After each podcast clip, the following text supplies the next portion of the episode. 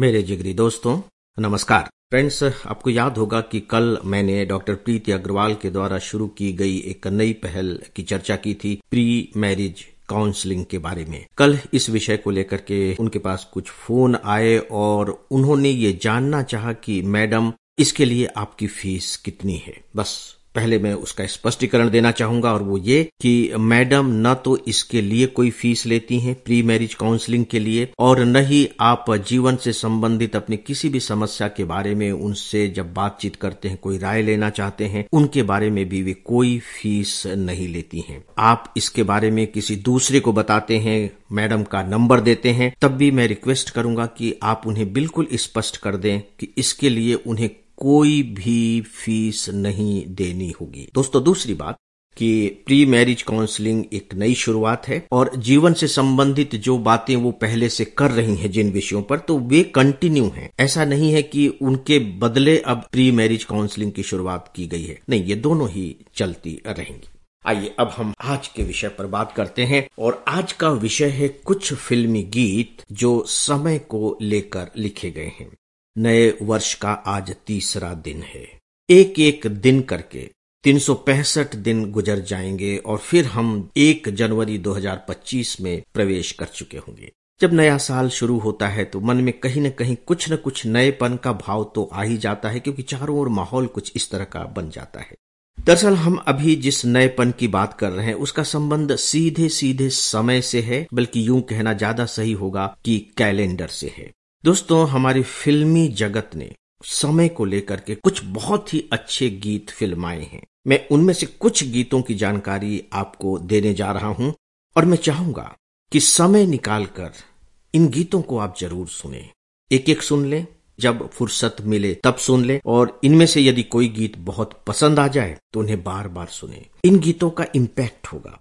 समय के बारे में जो हमारे अंदर एक लापरवाही की भावना पैदा होने लगती है जब हम इस तरह के गीतों को सुनते हैं, तो डेफिनेटली हमें ये गीत कहीं न कहीं थोड़ी देर के लिए सही, लेकिन सतर्क तो कर ही देते हैं। तो दोस्तों, बस कुछ गीतों की पंक्तियां, और जहां तक संभव हो सकेगा मैं बताऊंगा कि ये किस फिल्म के गीत हैं, और जब आप अपने गूगल महोदय से पूछेंगे या कह लीजिए उसे आदेश देंगे तो वो आपको ये गीत उपलब्ध करा देंगे।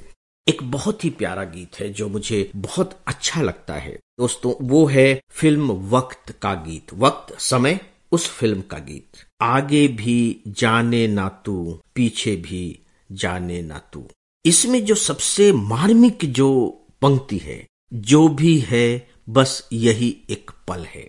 हो सकता है कि इसका जो संगीत है शायद आपको उतना पसंद ना आए, लय भी पसंद ना आए, लेकिन आपको चाहिए कि आप इसके शब्दों पर ध्यान दीजिएगा, शब्दों के अर्थों को पकड़ने की कोशिश कीजिएगा। ये गीत आपको बहुत अच्छा लगेगा।